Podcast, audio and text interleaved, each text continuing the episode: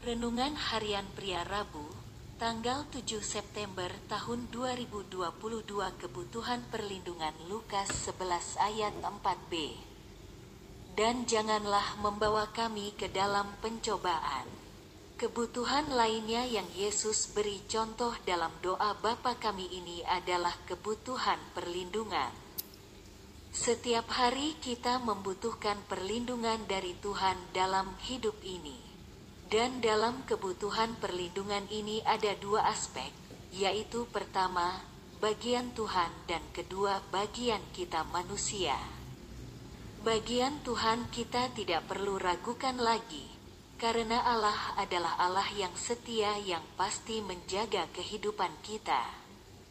Allah yang kita percayai adalah Allah yang bukan hanya menyertai kita dari luar kehidupan kita saja tetapi Ia adalah Allah yang tinggal di dalam kita untuk selama-lamanya.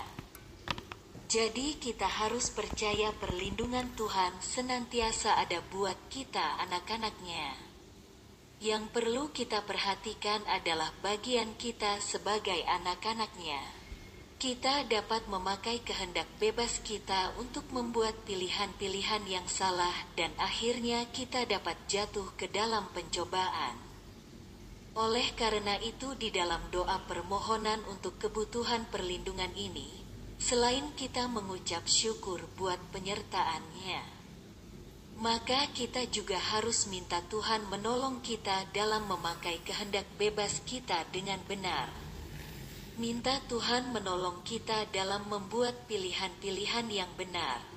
Jika kita sudah gagal dalam membuat pilihan-pilihan datanglah dan akuilah kepada Bapa di sorga, serta alamilah pengampunan dan pemulihannya. Naikkanlah doa permohonan untuk perlindungan ini juga setiap hari.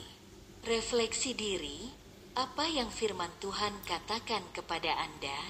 Bagaimana kehidupan Anda dengan firman Tuhan itu? Catat komitmen Anda terhadap firman Tuhan itu.